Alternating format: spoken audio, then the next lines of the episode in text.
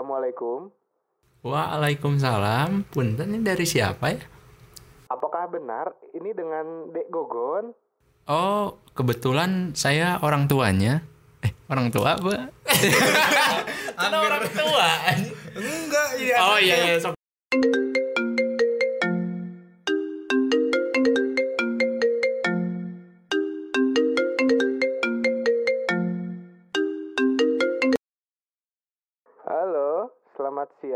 Assalamualaikum.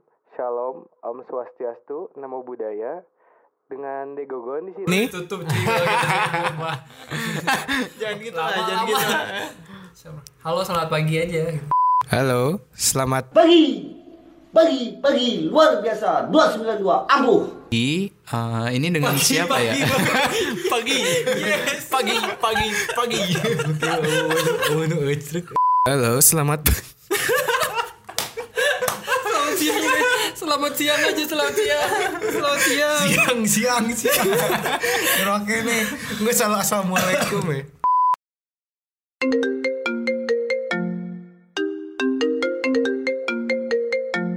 Halo, Assalamualaikum. Waalaikumsalam. Ini dengan siapa ya? Apakah benar ini dengan Dek Gogon?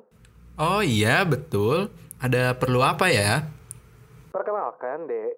Ini saya, Rofi, dari tim ofisial Ruang Tunggu. Kakak nap- dapat nomor AD itu dari database Ruang Tunggu. Oh, dari yang kemarin di sekolah ya? Yang ngadain acara? Iya, bener banget. Jadi gini, Dek. Saya dari Ruang Tunggu eh, mau menawarkan. Kebetulan di bulan ini Ruang Tunggu sedang memberikan voucher ekstra diskon untuk beli paket belajar di Ruang Tunggu. Oh, gitu ya Mas ya. Mungkin eh, ntar saya konfirmasi dulu ke orang tua saya. Saya pikir-pikir dulu kalau misalkan saya jadi untuk ikut program ruang tunggu, saya akan kontak Mas lagi. Kayak gitu. Oh, kalau begitu silahkan izin dulu. Kakak di sini cuma mau ngingetin aja nih. Kalau kuota diskon, udah tinggal 29 orang lagi. Jadi yuk cepetan izin sama ayah bundanya dulu. Terus klaim voucher kamu di ruang tunggu. Oke oke Mas. Eh, ntar saya pikir-pikir lagi ya. Makasih ya sebelumnya. Iya deh, makasih. Ditunggu ya konfirmasinya. Iya. Makasih Mas. Assalamualaikum. Waalaikumsalam, thank you. Ultima present.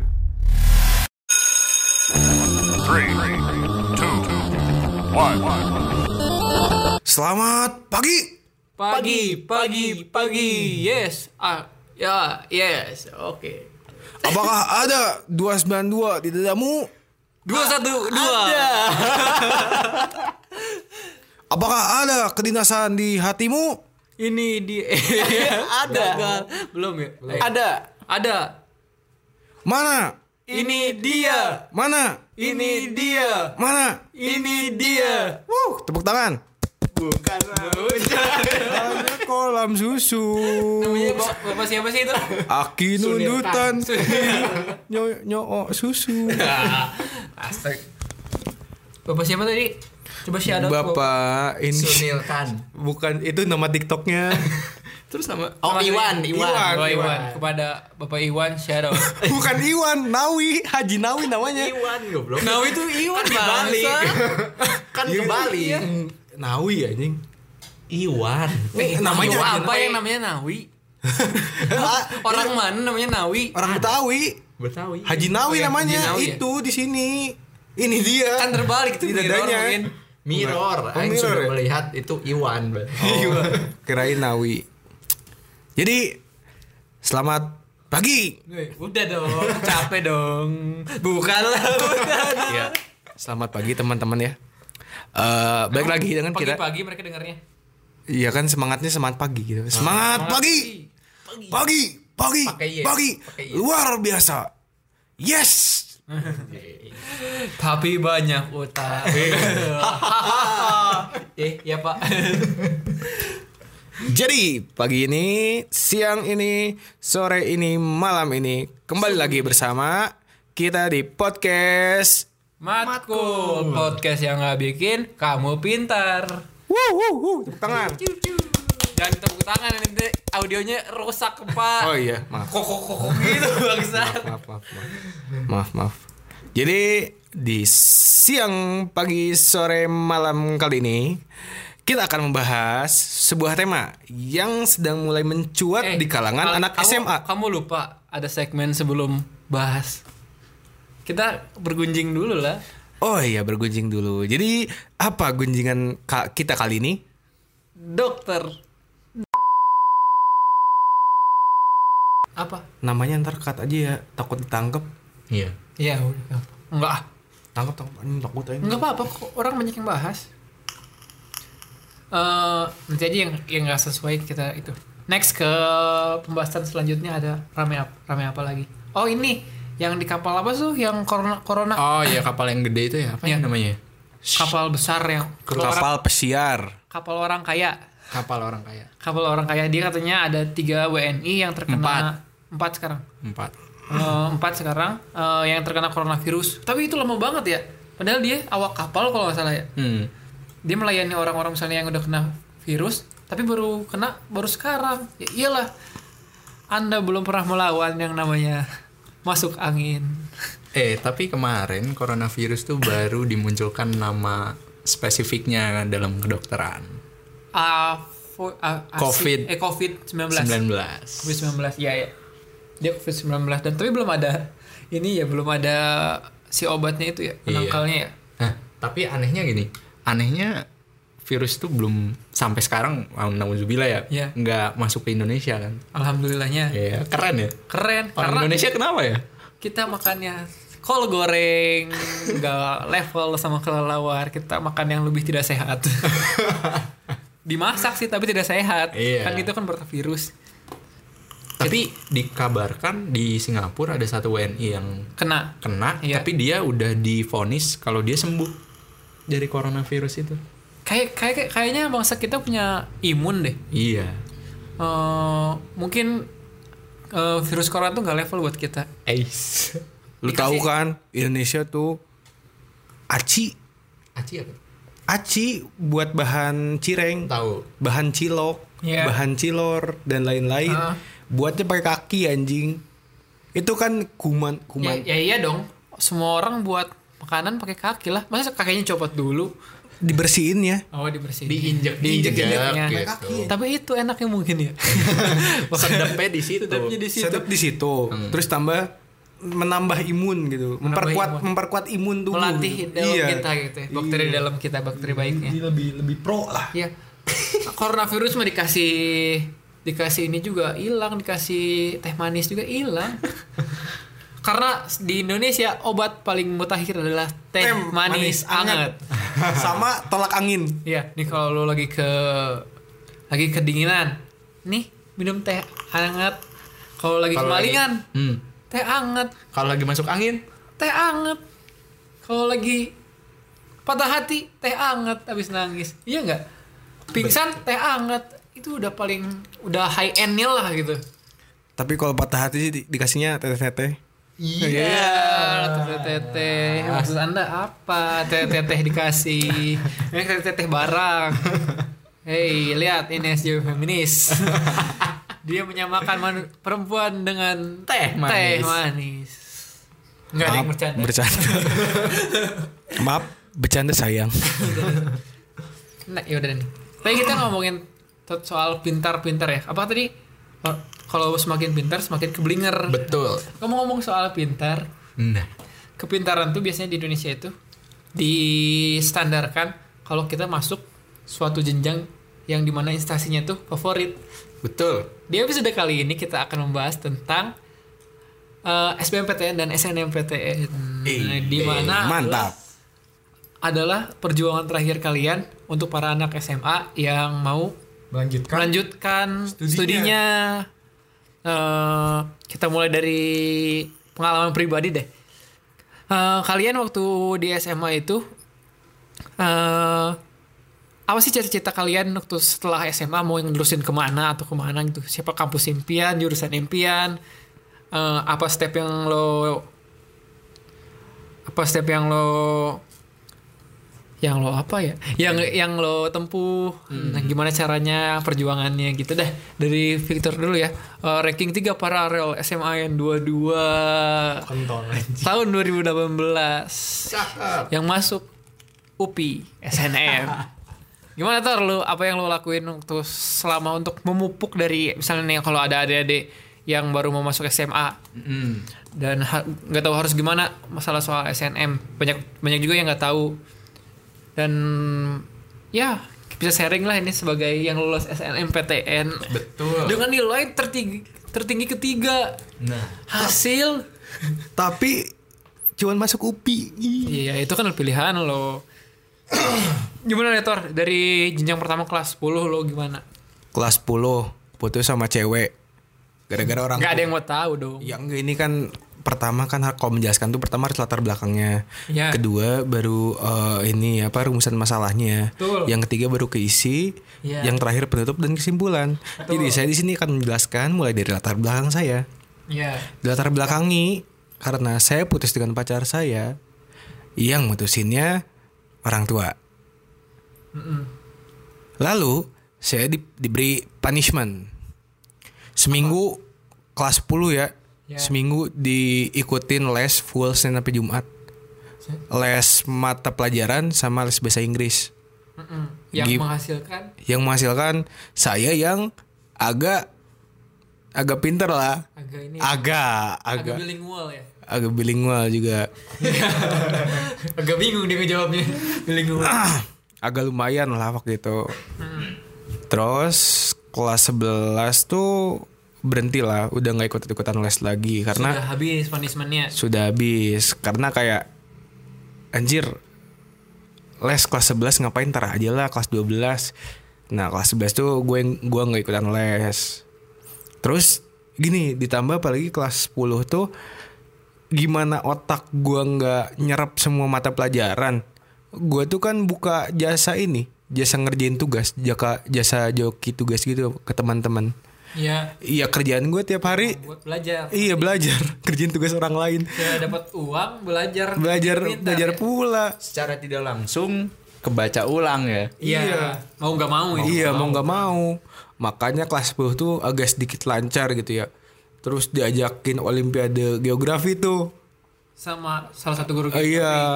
Sama si Gogon juga. Emang emang lu jago geografi? Geografi. Eh, Ini cerita bridgingnya. Dulu ya lu nggak ada posisinya pas diajak.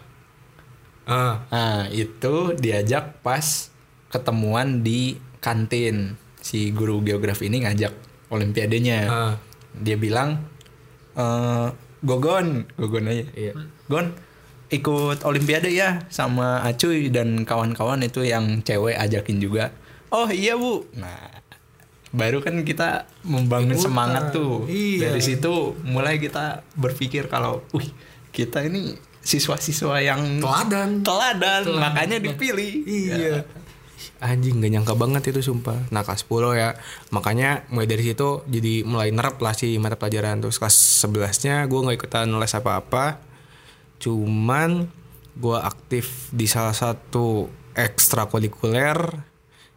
Dan ekstrakurikulernya juga ekstrakurikuler pelajaran. Sejarah. Jadi di saat kita eh, meeting buat ekskul itu kita belajar belajar sejarah. Kelas 12 lebih banyak demonya sih. Demonya sih. Enggak, ya kalau lu bisa sharing mungkin eh, apa yang harus dilakukan an- anak-anak yang mau SNM dengan memilih dalam memilih Jurusan. jurusan, apa yang harus diperpindahkan ya Universitas. Dan menurut lo jurusan yang ideal tuh asal masuk aja atau lu harus ada aspek yang harus dilihat juga gitu? Tergantung. Jadi eh, setelah gue ngalamin ada beberapa hal yang harus kita pikirin lagi gitu. Mungkin pertama untuk SNM yang dipentingin tuh kan misal nilai. Yang pertama mungkin kalian harus siapin eh, otak kalian itu buat belajar lebih ekstra gitu lebih giat daripada teman-teman yang lain. Betul. itu satu yang kedua deketin tuh guru-guru. Lu itulah. Itu. lu dari situ jadi bisa dikenal gitu sama mungkin guru-guru. kalau deketin guru tuh dari awal ya dari kelas iya 10 ya? dari awal. Baiknya ya. baiknya. Jadi seenggaknya lu bisa dikenang lah. Oh dia oh kamu ini kamu ini. Jadi lebih di memorinya tuh teringat gitu. Teringat yang baiknya. iya yang baiknya. Jadi oh ini nilainya bagusin. iya. Kadang-kadang kan guru tuh baik sering ngekatrol nilai murid-muridnya. Iya. terus mulai dari situ kan kalian kelas 12 mulai pendaftaran SNM nah usahakan sesuai dengan passion. Tapi menurut gue ya passion itu overrated gak sih?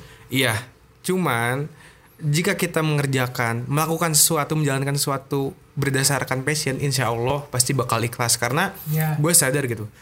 Jika hati kita ikhlas dalam menjalankan sesuatu, pasti ke depannya bakal enjoy gitu kitanya. Betul. Nggak akan terbebani, sumpah. Karena waktu tahun 2018 itu, gue daftar SNM tidak sesuai passion. Passion gue pengennya eh, di ilmu politik Iya. karena gue di sejarah tuh lebih sukanya itu di konsentrasinya politiknya gitu Mm-mm. Sosial politik. sosial politiknya sosial politik terus geopolitiknya gitu Iya. gimana cara menguasai suatu daerah gitu Iya, iya. dan di kondisi kelas 12 nya pun gue sering-sering demo gitu ke Demo kemahasiswaan enggak ke kemahasiswaan Kemahasiswaan. eh ke kesiswaan Siswaan. kepada bidang SMA udah menjadi mahasiswa. ke bidang kesiswaan gitu demo-demo kayak masalah infrastruktur sarana prasarana buklet dan lain-lain. Jadi mungkin di situ gue menilai passion gue di ilmu politik gitu. Tapi saat itu gue izin ke orang tua mau masuk ilmu politik dilarang katanya. Ngapain masuk politik? Orang politik aja banyak orang ekonomi kok. Mending masuk ekonomi baru ntar kalau udah lulus mau masuk politik masih bisa. Ya udah tuh ya gue kan sadar diri gitu ya Eh, mungkin untuk menuju kampus yang diinginkan di Jatinangor agak susah ya masuk ekonominya persaingan Betul. di kitanya rada berat gitu ya persaingan SNM-nya jadi gue nggak berani ngedaftarin ke situ gue daftarnya di Universitas Pendidikan Indonesia Ikip. IKIP Oke. Jadi itu salah satu langkah untuk cari aman gitu lah Iya, ya, cari untuk, aman. untuk bisa masuk negeri dulu Iya. gitu ya. Seenggaknya gue tuh punya plan tuh awalnya gini. Gue yang penting punya pegangan dulu SNM setelah itu misalkan gue dapet gue bakal ikutan SBM lagi gitu. Hmm. nah di saat gue dapat SBM-nya di jurusan yang gue inginkan di salah satu perguruan tinggi Universitas Pajajaran di Nangor gue bakal ngambil milihnya yang di Sana. Unpad. Nggak bakal ngambil yang di KIP itu niat jahatnya gue niat egoisnya gue cuman saat itu ternyata dibentrokin saat daftar ulang di IKIP dan juga pelaksanaan SBMPTN di Kenapa jadi Ikip kan tadi awalnya di UPI. I- iya kan UPI Universitas padahal mah IKIP Iya. Eh, itu bentrok pas pendaftaran ulang sama jadwal SBM jadi gue nggak bisa ikut SBM nggak boleh juga ya. Ada peraturan nggak boleh. Eh, disuruh tanda tangan di atas materai bahwa oh si, siswa yang diterima di SNMPTN tidak boleh mendaftar di SBMPTN itu itu masalah banget sih jadi rada takut gue jadi waktu itu ya udah sih dan gua tuh kepilih di SNM-nya tuh di pilihan kedua Iya. agak nyesal juga sih soalnya pilihan pertama gue kan Iya pokoknya sebenarnya jurusan gue tuh harus ekonomi aja harus yang berhubungan dengan ekonomi. Yang pertama tuh ngambil di manajemen UPI, keduanya ilmu ekonomi keuangan Islam, ketiganya baru UIN, iya. UIN, UIN manajemen. Cuman diterimanya di ekonomi Islam UPI. Iya. Ya karena bukan passion gue ya, kayak gue ngejalaninnya setengah hati gitu berat. Berarti Dan- intinya bahwa kalau kita seenggaknya nggak harus passion banget ya. Ah. Kalau kita sanggup ya pilih. Kalau Iya. Yang kira-kira yang nggak sanggup ya udahlah nggak usah dipilih sama sekali. Nah Iya. kalau lu nih ada trik tersendiri nggak kalau mau milih prodi yang mau dipilih apa gitu. Misal dari nilainya apanya meskipun ini yang perlu adik-adik yang dengerin mau tahu ya. Mungkin kalau dari gue Kan cuman Faru Fari ini nih yang masuk SNMPTN di antara Iya, kita betul. bertiga. anjing enggak. Jadi mungkin yang perlu dilihat itu ini pertama kuota. Kuota. Pen- Iya. itu paling penting ya? Penting Krusial banget, ya? Krusial lah kuota. Yang kedua jumlah peminat tahun kemarin. Hmm. dari situ kita bisa berkaca gitu. Presentase kita diterima di program studi itu berapa persen kira-kira? Mungkin kayak satu banding 10, satu satu banding 300, satu banding 100, satu banding 50 segituan. reputasi sekolah juga kayaknya berpengaruh ya Berpengaruh banget. kalau misalkan Itu sekolah lagi, lagi kayak wawancara yang masuk ke SNMPTN ya, kita mah apa tuh ya SBM gagal Iya, gagal. Enggak. Ya, tahun itu kan kita gagal betul. Nah, Lanjut. sampai mana tadi? sampai Mana? Popularitas. Oh ya popularitas sekolah. Reputasi, Itu-. Iya, iya reputasi sekolah harus popularitas fame anjing harus dipertimbangkan gitu. Iya. Kalau sekolah kalian kayak tidak terlalu apa ya menonjol gitu di Iya. kota kalian, mending nggak usah deh. Iya, Jangan ja- jangan terlalu berharap banyak. berarti track record alumni juga kan Iya, itu ya Ah, udah ada jalan belum udah ada yang masuk ke jurusan ini belum Iya, bener banget. kecuali lo mau gambling menjadi seseorang yang membuka jalan Jalur. untuk adik-adik lo gitu Iya. udah di kelas lo Itu tuh itu harus dipikirkan matang-matang sih. Soalnya jangan sampai kita salah langkah gitu terus kita jatuh di lubang yang kita nggak inginkan gitu. Iya. Soalnya itu kalau sama gue gitu. Gue Iya. terlalu takut buat buka jalur di ekonomi Unpad. iya Terus gue nyari aman di UPI. Eh taunya gue salah masuk lubang. Iya Akhirnya gue cuma bisa bertahan selama dua semester lah, satu tahun di situ di UPI. Abis dari situ pindah ikut SBM lagi. ada sombong banget sih om udah keterima SNPTN pindah ke Unpad terus ini emang cuman sombong-sombongan doang nih podcast ini episode ini Tapi gini, ada beberapa hal yang memang eh, adik-adik yang mau apa, yang mau ngambil prodi tertentu harus tahu ya cuy. Iya, iya. Kayak misalkan kalau misalkan tadi balik lagi keterima di satu prodi yang memang eh, harus diambil, itu harus diambil kan? Iya. Iya. Ya, Jangan sampai itu nggak diambil karena itu bisa nutup jalan ke adik-adik Adik, iya, angkatan betul. yang bawah. nanti di blacklist beberapa tahun itu Nah, Tapi sebenarnya gini, eh gue sempat punya pemikiran tahun lalu tuh kayak, eh gue mau jadi orang yang jahat, pengen jadi orang yang egois, bodoh amat ada tingkat gue kayak bakal ketutup jalurnya, nggak peduli gue kayak anjing bodoh amat tuh, lu ada tingkat gue, masa depan gue nggak akan di tangan lu anjing, ya. gue sempat punya pikiran kayak gitu. Tapi ujung-ujungnya ya ya udah ambil aja sih. ambil aja Iya, terus yang perlu diingatkan sebelum memilih, kalian juga harus perlu lihat kurikulumnya seperti apa, mata kuliahnya apa saja. Jangan sampai ada sebuah mata kuliah yang kalian tidak suka, terus tiba-tiba kalian masuk ke situ dan kayak anjing ketemu Nggak ini lagi, ya? Iya, Kaget gitu kaget. ya. Dan ini juga nggak sih kalau misalnya kita dalam persaingan di internalnya di sekolahnya, kita juga kalau mau dalam memilih prodi harus melihat dulu nih nilai gue segini. eh dan nih ada yang minat juga nggak jurusan ini? Dia lebih besar atau lebih kecil? Si nilainya kalau lebih besar, lu mending cari lagi jurusan lain. Iya. biasanya peran BK di setiap sekolah terutama di SMA kan biasanya jalan ya soal ini gitu. Kayak mereka ngasih tahu saran kayak kamu bagusnya milih ke sini karena di sini sepi peminatnya dari sekolah ini gitu kan. Biasanya kayak gitu kan. Cuma terkadang eh, BK tuh ada ada menjerumuskannya juga. BK itu sebenarnya ada beberapa informasi yang bagi kita penting tapi terkadang mereka nggak sampein gitu. Nah, terlebih dari itu mungkin itu jadi kayak jalan pembuka istilahnya banyak jalan selain eh, apa ya SBM SNM juga ada di situ seharusnya gitu ya. Kayak misalkan contoh kecil nih eh, UI itu ngebuka eh, apa yang Para- jalur para- eh, jalur ini di eh, diploma 3 itu kan. oh iya. itu iya, iya, iya. itu sangat disayangin sih kalau misalkan ada Kita nggak nggak ada. dikasih tahu iya ada nggak ya? dikasih tahu Cuman ada yang simak, Iya. simak tapi pakai nilai. Iya. itu sebenarnya terbuka bagi semuanya sih Hmm. cuma kita misinformasi aja itu mungkin dari dari individunya sendiri harus nyari tahu lebih dalam Iya, gitu dari- karena soal BK. semua BK bisa ngasih informasi atau excited excited Iya. anak-anaknya masuk sini masuk apa Eh, BK kita juga tuh ya mereka dia bilang gini udah nggak apa-apa kalau nggak keterima SNM ke swasta aja sama-sama aja bukannya malah mendukung ngasih Nah. informasi, banyak malah menjatuhkan kita ya udahlah swasta aja swasta Terkadang aja gitu BK tuh agak sedikit jahat. Malah justru kita yang harus ya gitu. iya nggak semuanya jahat ya, tapi terkadang kita harus lebih berusaha. Jangan kemakan sama omongan mereka, saran mereka gitu loh. Kalau misalkan kita punya semangat yang tinggi iya gitu. Udah tahu kita sekolah di negeri anjing. Mahal kan ya kalau ke swasta ya SMA negeri. Ya pengen yang murah lagi gitu ya masuk negeri lagi gitu ya. Eh anjing malah jerumusin ke swasta anjing. Iya gitu. jangan sampai kayak gitu. Intinya jangan kemakan omongan lah ya gitu. iya. Nih ada apa? Eh, sisi hita, sisi hitamnya suzonnya gua. Eh, si BK tuh atau si sekolah tuh dapat dapat profit dari misalnya kayak swasta yang nawarin ke sekolah. pasti Gitu. pasti pasti Mungkin itu ju- jurusnya, tapi nggak tahu juga walau walam kita nggak nggak menyudutkan sekolah kita karena sekolah kita juga cukup baik. Meskipun dari BK kita misalnya gua dari BK gua nggak terlalu bagus.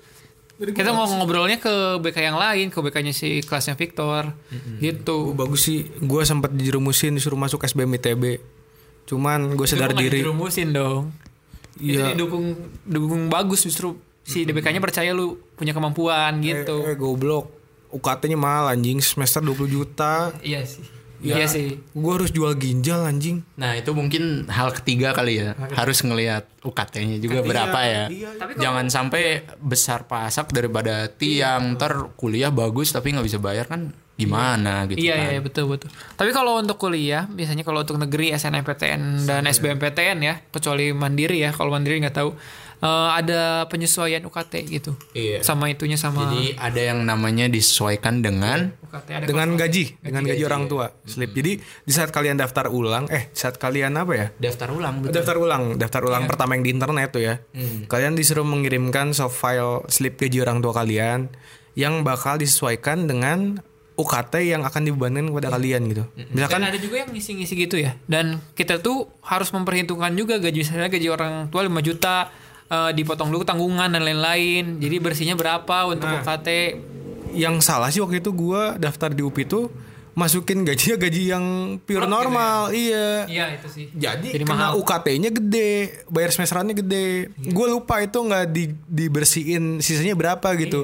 Jadi kena kelasnya yang gede. Ada kelas yang terendah tuh mulai dari 0 sampai 500 ribu, 500 ribu sampai sejuta setengah, sejuta setengah sampai 2 juta setengah, 2 juta setengah sampai 4 juta, 4 juta sampai 5 juta Dan 500 seterusnya lah ya. dan seterusnya. Sampai petok-petok mahal- mahal-mahal tuh 7 juta tuh. Nah, itu juga jadi salah satu tips dan trik ya untuk apa ntar misalkan ngisi UKT udah keterima, ya siapa yang mau ngebebanin orang tua ya kan ya. Bohong-bohong dikit demi kebaikan mah gak apa-apa lah ya. Jadi jatuhnya nggak bohong sih, soalnya kita potong misalnya ada orang tua ada tanggungan ade-ade dan lain-lain, listrik atau misalnya kalau lu ngontrak kontrak, jadi dimasukin aja dipotong-potong sampai sisanya berapa, emang gitu caranya. Tapi banyak orang yang ngas- ngasih blok duit gajinya. Iya, pure yang bener-bener belum ngitung sama sekali. Udah ini gaji orang tua gue segini, masukin aja gitu kan. Makanya di tempat kuliah tuh sering demo UKT bayar semesteran dikarenakan banyak kali eh, kita temui mahasiswa-mahasiswa yang salah memberikan input Informasi. informasi, slip gaji orang tuanya gitu. Ini harus diperhatikan juga ya. Betul. Tuh. Terus selanjutnya nih, ke SBMPTN kita masuk ke ranah SBMPTN tips and trick SBMPTN nih untuk bagi yang keterima saja ya keterima siapa tahu Fanara Van Gogon ini nggak sih kalau SBMPTN itu kalau lo ngerjain soal itu eh, nggak hanya kepintaran lo yang dipakai 50% Laki. laki 50% kepintaran. Jadi balance. Kalau lu nggak hoki ya lu bisa salah. Intinya berarti banyak-banyak berdoa. Emang basic sih ini tapi banyak-banyak latihan. Banyak-banyak maksudnya latihan ini ya push out jadi harus bijak lah kalau dalam SBMPTN karena krusial juga. Karena nggak banyak nggak banyak ini nggak banyak jalan untuk menuju Negeri. lagi hanya ada tiga jenjang itu mungkin jadi jalan terakhir kali ya gitu. Sa- eh enggak deh. Jika ingin murah. Jika ingin murah, Jika ingin betul. negeri gitu ya. Negeri tapi murah. Kalau mandiri itu masuknya swasta kan, kayak mas swastanya negeri gitu ya. Cuman yang pengen gue tanyain, apa tips-tips eh, masuk SBM sih? Belajar nggak sih? Oke. Oke, saya akan ngomong tips dan trik Karena bagi adik-adik. Iya, betul. SBM. Terkadang gini ya, dari kelas 10 sampai kelas 12 nggak cuma dari kita-kita doang yang mungkin ngelihat satu pelajaran tuh adalah ya pasti yang kita serap gitu kan. Tapi ketika kita udah nemuin deadline SBM tuh kan serasa kayak wah kita harus belajar lebih Ini giat ujian cuninku gitu. ini ini udah hidup dan matiku ada di sini Iya. tapi sebenarnya ya dibawa enjoy aja Iya betul. apa yang udah kita istilahnya udah kita kuasain gitu ya dalam materi pembelajaran kayak gitu itu kita latih aja sisanya kalau misalkan kita nemuin kayak soal baru yang mungkin agak sedikit susah atau nggak tahu ngerjainnya kayak gimana itu kita Iya, harus belajar Iya, gitu iya. kan Kalau tapi kalau menurut gue eh, soal SBMPTN itu lebih mudah dijawab. Betul. Asal kita paham formatnya dan apanya. Karena misalnya kalau ditanyain cuman kayak heuristik kalau sejarah ya nggak terlalu kompleks kayak di sekolah yang teori-teori gitu. Nah, perlu diketahui kalau soal SBM itu terkadang ada yang eh, sangat ngecoh Ngeco banget itu. dan bahkan eh, kalau misalkan kita pikirin ya Iya. karena kita dulu pejuang SBM suka mikir kayak, oh ini nggak pernah diajarin di SMA gitu kan. Iya. Nah, itulah salah satu poin di mana kita harus mencari tahu sendiri gitu. Iya. Atau berlangganan ruang tunggu. Untuk ruang tunggu atau semacamnya kalau kalian mau endorse kita sangat terbuka. Kami- Dulu dulu mungkin pengalaman kita lulus 2018 tuh agak sedikit beda ya Iya. Beda. SBMPTN-nya dengan tahun 2019 tahun Kita setelahnya. sistemnya beda sendiri dari tahun sebelumnya dan tahun besoknya. betul. Kita ya yang itu tuh ngeselin banget menterinya. Kepada Anda Menteri Ristek apa sih? Ristek Dikti. Ristek Dikti pada saat itu Anda kok memberitahu informasi baru istirahat. Betul. Nah, Padahal itu sebelum, sangat disayangkan. sebulan sebelumnya tuh bilang bahwa kalau yang nggak bisa dikosongin aja lebih baik. Hmm. Nah, ini nih Iya, iya. tips dan trik cara ngisinya. Kalau dulu mungkin angkatan 2018 itu ada yang namanya nilai minus ketika Dan kita 2018, salah ya. 2017 dan lain-lainnya. Iya, 2018 ke bawah lah. 18 tuh rancu nggak sih? Rancu. Rancu banget. Kita tuh nilai itu respon butir. Respon butir, betul. Eh, respon butir baru dong. Baru, Tapi 2019. sekarang yang di itu di apa di perfectin lagi lah yang 2019 tuh 2018 tuh masih ada minus tapi ada butir juga. Jadi wah itu balada sekali. Ini sekedar uh, ini aja ya, sekedar informasi kalau misalkan di angkatan kita 2018 itu ma- masih pakai sistem kalau salah itu di minus Ya. poinnya. Tapi untuk 2019 ke atas itu kita bebas untuk ngisi dan jangan sampai soal-soal tersebut dikosongin ya kan. Ya, kita ngomongin skor nih. Skor eh skor lu berapa nih yang masuk SBMPTN? Karena ini saya sakit hati juga nih kalau di SBMPTN. Lu berapa, Tor? Lu dulu deh. Gue dulu Iya, 590. 590. Iya. Masuk negeri. Masuk negeri. Eh, Masuk negeri ya. belum, itu kan ke- ke- ke- keterima. Oh, iya. Nggak kesaring. Gue berapa ya kemarin ya? 600 berapa ya? 600 berapa ya? Berapa? Po, eh, 20-an lah. 620-an. Saya juga 620-an tapi tidak masuk. Nah, ini juga harus diketahui kalau misalkan lu dapet skor yang memang gimana ya? Lumayan, lumayan. Lumayan ya, nggak begitu gede, nggak Iya. begitu kecil.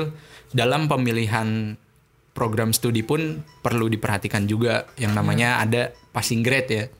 Iya, mungkin eh, kita bahas di segmen berikutnya ya. Betul. Betul. Yuk. Mungkin gitu aja kali tips dan trik SBM sih intinya jangan terlalu nge-push diri sendiri terlalu berat gitu. Iya. Belajar santai-santai aja. Santai-santai. Jangan Yang penting paham. yang penting paham Yang betul. penting paham Tapi Eh ngentot. Gak usah belajar anjing. Gue juga hamin satu eh hamin 12 jam gitu ya masih ngopi anjing. kan sama kita gimana? Nah, sih emang kita belajar di sana. Nggak belajar sih gue. Gue belajar. Main. Iya, pokoknya Dapat dapat hoki anjing dapat kalian 10 tuh anjing. harus bisa memahami soal bukannya untuk belajar melotot karena terlalu belajar ya susah sih. Udah deh kit- kita gitu aja dulu ya. Eh, sekian dari kami podcast Smart Cool. Bye.